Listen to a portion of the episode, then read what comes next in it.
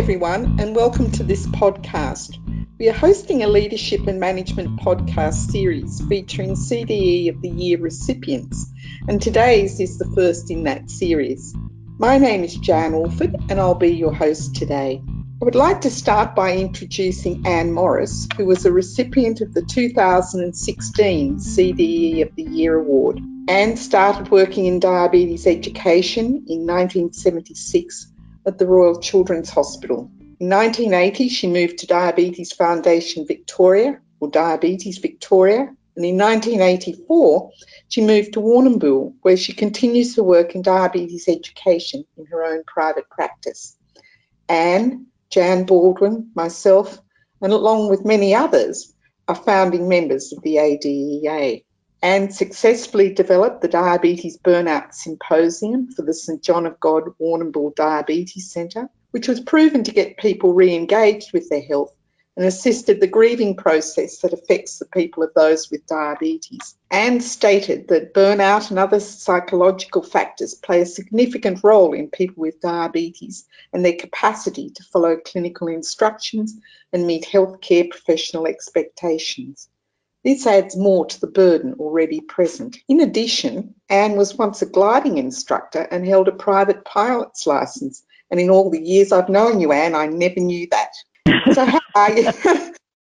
so how are you today, Anne? I, am really good, thanks, Jan. It's lovely to do this, um, this, and take this opportunity to do this for you and everyone in ADA. And thank you for all you've done for ADA as well. Um, I just wondered when reading through your introduction, what on earth made you uh, decide to pursue a career in diabetes education and I guess to still be there after all this time? I think um, it's a good, very good question. I look I, I, at the Children's Hospital uh, in the in the mid seventies. I was working in a variety of places, and I was appointed to this ward where all the children with newly diagnosed diabetes came at that time under an and under the auspices of a Dr. John Court, who was well known in the days and still probably is. And um, it really developed a strong interest in, in this particular part of medicine and, and nursing and I think it really just went on from there. We used to, in those days, have all the children diagnosed in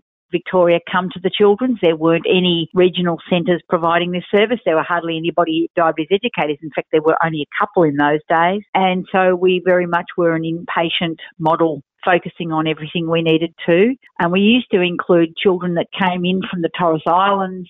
Um, we, we, used to draw patient cohorts from everywhere in those days. And so it really did, it was something that I realised was, had a great deal of interest for me and, and um, I pursued it from then on. So, and as I said, you, you've obviously had a long career, and I, I wonder what have been the most difficult professional obstacles that you've encountered um, during that time, and how did you actually overcome those obstacles? Well, I've been, I suppose I'm, it's a bit hard for me to answer some of that because I, I've really been very lucky that I've never really faced huge difficulties in any of my work area. Once I left Melbourne, even in Melbourne, I had, a, I loved my time at Diabetes Victoria in those days, we were very much groundbreakers. And of course, in 1981, we, we worked in 1980 um, to develop the ADA. So it was a very exciting time to have a career in this particular field and the progress that that created. It acknowledged the work that we were all doing, but it gave professional integrity to what we were doing. So it was a very exciting time. And then I suppose moving to Warrnambool, you know,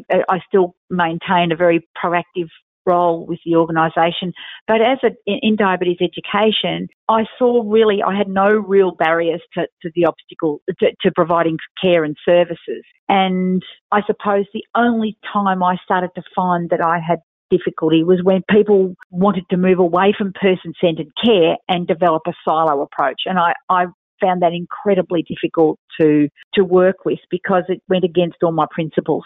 Um, I think just trying to to work with management and to help them understand that person centered care was the way it needed to go um, was really one of my biggest challenges, to be honest. I think as somebody who's been there and done that, I think you're absolutely right, and I'm sure it's a common problem that we've all experienced. Um, and I guess diabetes, as we know, is a chronic condition and, and obviously requires constant attention.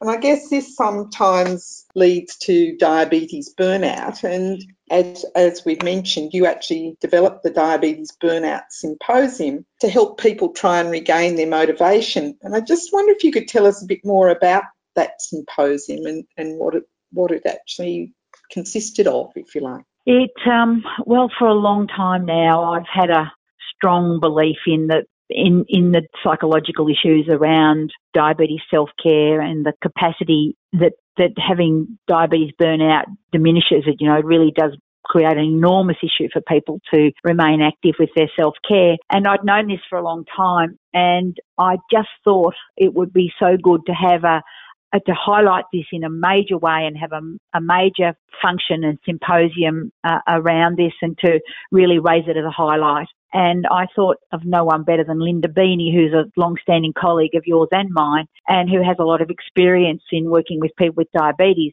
And um, I invited her, and she offered, she accepted, which was great. And she did a, a, a was a, there were a couple of other things planned for the day, but she was the keynote speaker spoke for an hour and a half, and the whole room was just completely engaged with what she was saying because it made so much sense. And we had an enormous turnout for the day, and it, it, it, the feedback was so rewarding. You know, people said it was life changing and quite dramatic sort of responses to something that I thought was so important to acknowledge and it normalised so much for so many people. Um, we had a great deal of response from the TV. We had, you know, regional TV. And it was, it was amazing. And, um, it just helped me really confirm or confirm to me how important it was to normalise these things for people and this was such a golden opportunity and so many people have supported it. It was amazing. People came from Geelong, right around the region. It was incredible. Thanks, Anne. Um, I think you've sort of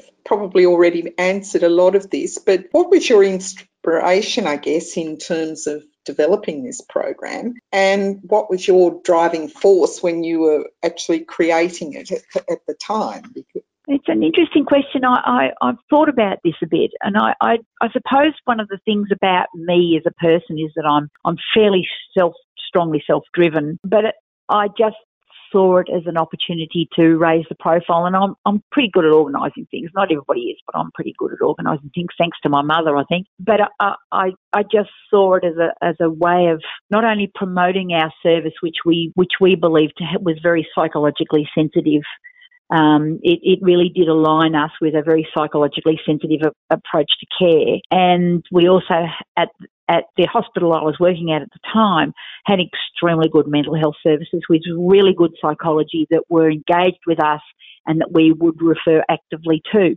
So it really did dovetail nicely into the way we were profiling our service. And um, I thought this was such a such a good opportunity to take that and then go right. Let's use that as a, a, an opportunity to go to go further and raise the profile in this way. And of course, Linda being the speaker that she is with her skills, it was just it just it just worked perfectly that she could come. And so I think that would you know, that, that was sort of dovetail around how we were thinking and, and why it ended up being the way it was. I didn't think it would be as hugely supported as it was, but I was thrilled to bits that it was seen to be so important to so many people. Thanks, Anne. I, I couldn't agree with you more. I mean, Linda was is certainly a very motivational speaker in this sort of area. And I mm. guess that leads me to, to another thought. Um, obviously, there are always cynics in, in this sort of business. Um, and I just wonder if, if you've ever, I'm sure you've encountered some of those, um, particularly in working on this program or on any particular project that you've been involved with. And I just wonder how you keep yourself motivated during that sort of cynicism or. It, it, is, it is, it, I think just, well, human nature being what it is, there will be some people to try and create a balanced opportunity to, you know, create a balanced argument, I suppose. But I, I, have never really allowed that to get too much traction in my head because I suppose i I'm very lucky that I've, I think with experience too, you know, you develop an instinctive approach to how things need to be done. And I'm lucky in that I suppose I'm not working with a lot of people I need to convince. I've got, got myself to convince, and if I believe that um, if I believe that it, has got value, uh, and I think that there's going to be, and people who are interested in, in hearing or seeing something, I'll certainly be motivated. I, I think the other thing that we, we do have to be mindful of is that not everybody has that self motivation and that vision and the capacity to, to sort of see that this is the right way to go and to offer these things. And I, I do think that people lack lack the confidence to, to believe in what they sort of believe. Um, I guess that comes with experience. I, I do know that you know, for instance, I've had people, since I've been in private practice, for instance, I didn't have it when I was working in a hospital setting. And for the last seven years, I've been, six years, I've been in private practice. And people would say to me, Oh, so, you know, so if you haven't got any patients, do you go to work? Oh, I'd say, Well, of course I go to work. I've always got work to do. I've either got a talk to write or I've got letters to write or I've got things to do. And it bewilders me that if you haven't got a patient in front of you or a person with diabetes in front of you, that you've got nothing to do. And so I think we have work to do in making sure that people coming up through this is using this as a career path see their role in a in a really broad way and it, it sometimes worries me a little that people are so narrow in or limited in the way they see a role and responsibility. And I think we, we still have a lot of work to do, Jan, in helping less experienced or, or newly more qualified, newly qualified diabetes educators to actually see the role for everything it offers. It's not just the person in front of you. It's a whole raft of opportunity. It's a way that you see your role and see other consumers. So consumers of the service aren't just the people with diabetes. They're everybody who you engage with in that process. And I think it's really, I don't know whether we're don't know where it's where it is an issue, but I, I do think we have a problem where people don't see the role in its entirety. You know, we really do struggle, I think, to, to try and get people energised by their own the value of their own position. But yeah, I, I, I do think that I do think that um, I'm lucky in that regard. I've never suffered from a lack of motivation.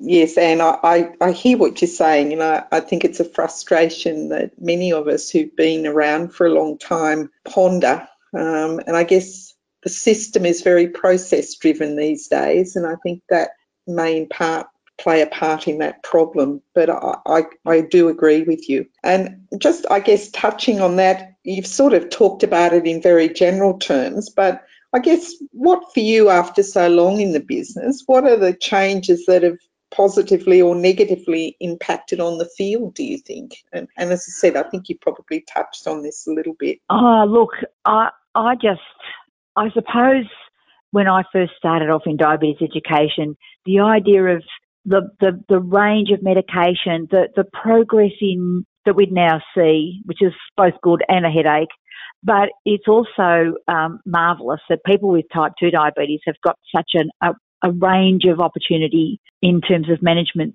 you know, medications, um, not only new oral medications, but different injectables to insulin. And the where that's going is just amazing. Um, certainly research um, with regard to us helping understand us, helping us understand better the complexity of type 2, but also diabetes in general now with the presence of the, uh, you know, antibodies with atypical presentation of diabetes means that you're seeing diabetes not just as type 1 or type 2, you've got this extraordinary diversity within the condition itself and the complexities that off that affords us in terms of trying to diagnose it accurately. It just remains such an interesting condition if you don't have it. Probably is if you have it, but it's not as great, you know, to live with, of course. But it is a it is fascinating clinically, but also uh, from a technology point of view, semi-automated insulin pump therapy is something I didn't think I'd ever see, and I just believe that this is going to be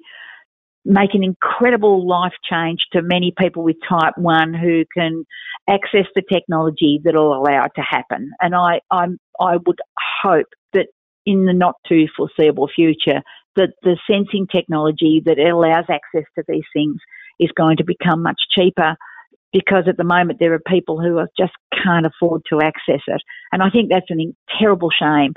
But, you know, progress and recognition of the benefits will hopefully give rise to subsidisation across a, a broader spectrum. And I have to say, I hope that's then only partially subsidised because it would mean that that money would go much further, although that's not meant to politicise it. But it's just about broadening the access to it. And I, I just think that I never really thought that I would see it in my day, but it's in, it's really exciting to see what this is going to do for for people who not only have been just recently diagnosed with type 1, but also people who've had it for a long time and the difference it's going to make to their lives. It's amazing. Thanks, Anne. It, and you're right. It's um, it never ceases to amaze me where we've come from. And I guess the other thing I'd like to, to pose to you is is looking at what the characteristics are that you believe every leader should possess. And I guess other, on, on the flip side, what are the characteristics that you feel are detrimental to to a leader?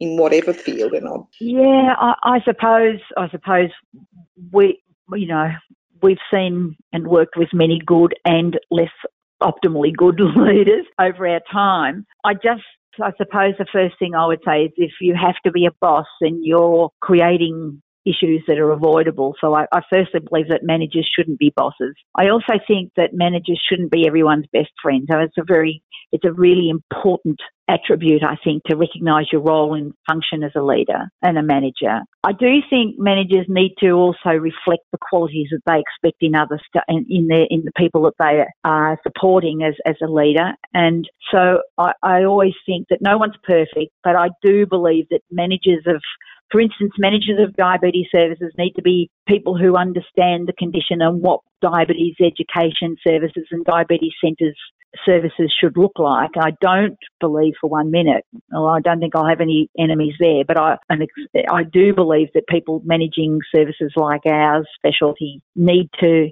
understand it and be part of it and have the qualifications to understand what they what they're leading. I also think that we, we really do need to encourage people that we're working with who are working uh, with us in the team to be critical thinkers, to, to extend themselves, to embrace what they're looking at and to think about what they're doing.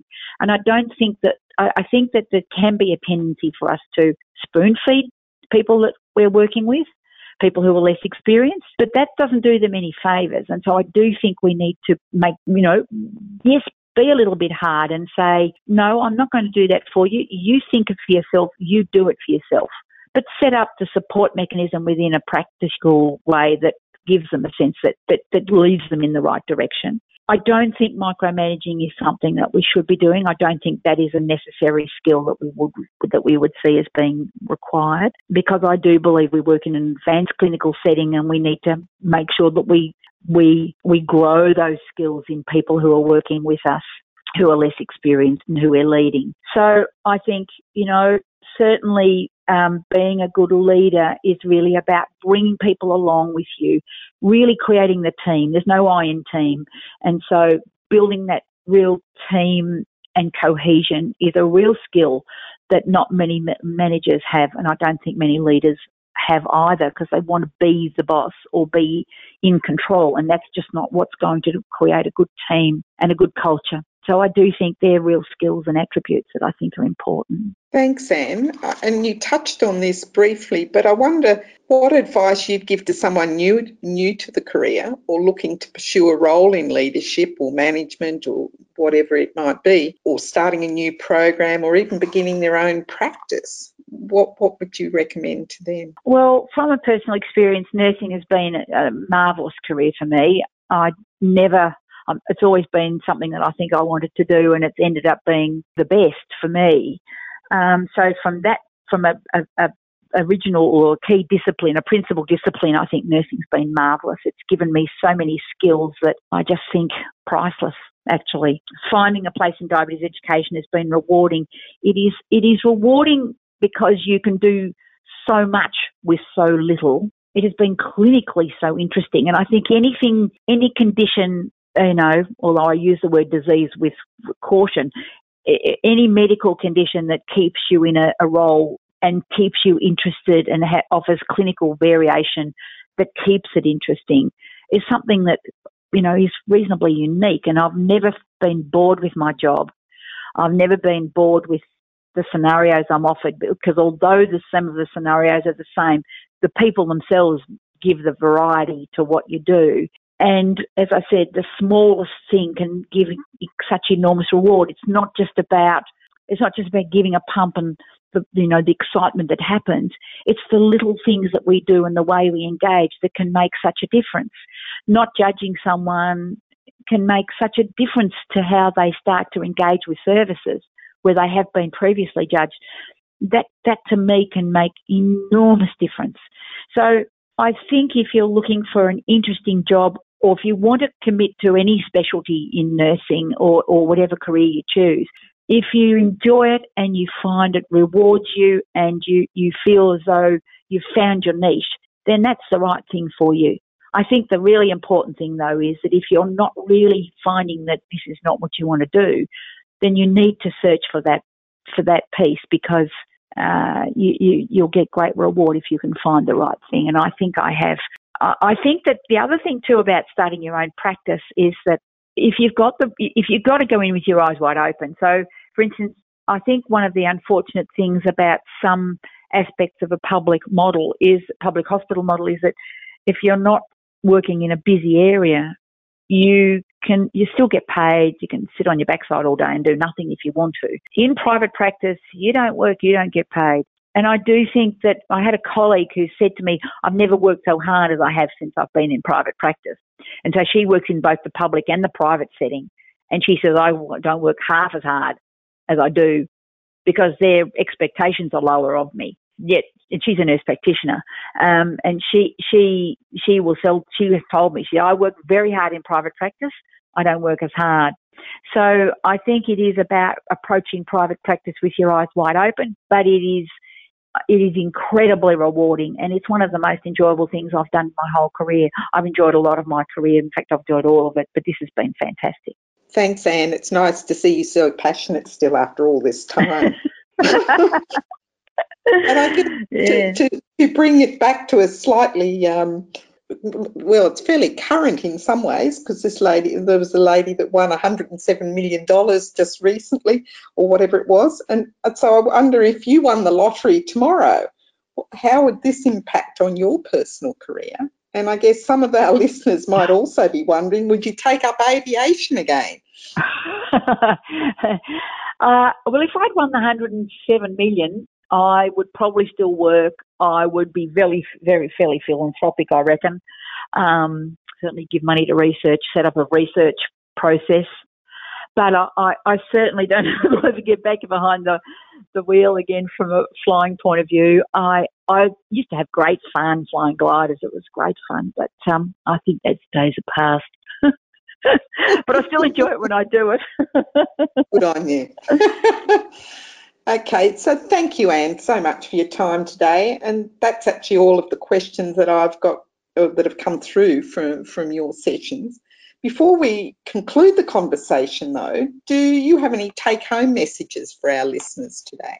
Look, my, my, I guess my food for thought from this, the takeaway message is respect the people in your care.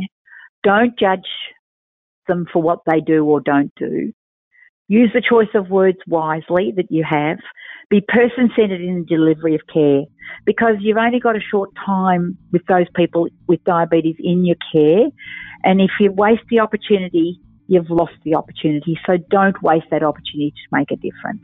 Well, Anne, again, thank you so much for your time today. It's certainly been great to catch up with you once again. And I'm sure that this podcast will certainly have inspired our listeners in, in their diabetes careers. So thank you so much. And thank you also to members for taking the time to listen to this podcast. And if you have any questions, please feel free to email them to education.adea.com.au. So thank you, Anne, and until next time, goodbye. Bye, everyone.